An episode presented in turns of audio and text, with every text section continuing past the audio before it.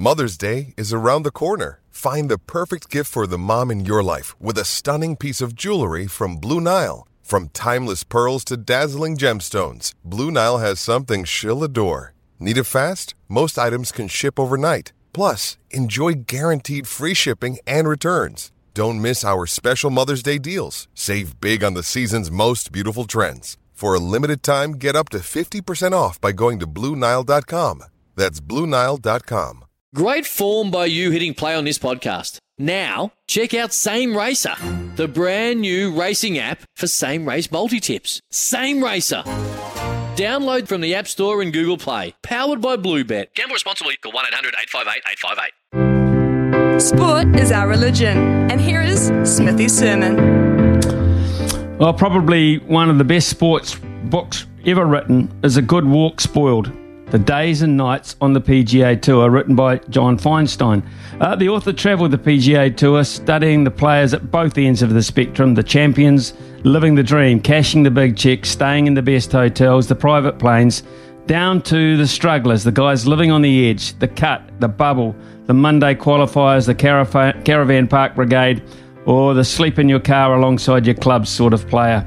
It's a compelling read for not just golf fans, but sports fans in general, actually, for people outside the sporting arena too, because it's a story about not giving up on those dreams, not uh, and really going to the edge to achieve them, sacrificing pretty much the whole lot to get to where you want to be. How right Feinstein was when he said about golf, one week you've discovered the secret of the game, the next week you never want to play it again. Steven Alker, for the most part of his career, fits into the lower echelon in this book. The bloke's on Struggle Street. The lad from the Tron turned professional in 1995 and competed on various golf tours trying to find that permanent home. Only 22 times in all that career, he started on the Premier PGA Tour, finishing once in the top 25, playing at the weekend only 12 times, raking in just over $200,000 in the process, wouldn't even have covered the expenses nowhere near. His career high, a 19th place in the 2012 British Open. Alker basically lived life in the Champions League, dreaming of the Premier League, but never getting promoted. Well, he's now in a Premier League, the Champions Tour, and he is the barometer. The likes of Ernie Els and Bernard Langer have gone from who is Steven Alker to who the hell is Steven Alker to uh, that bloody Steven Alker again.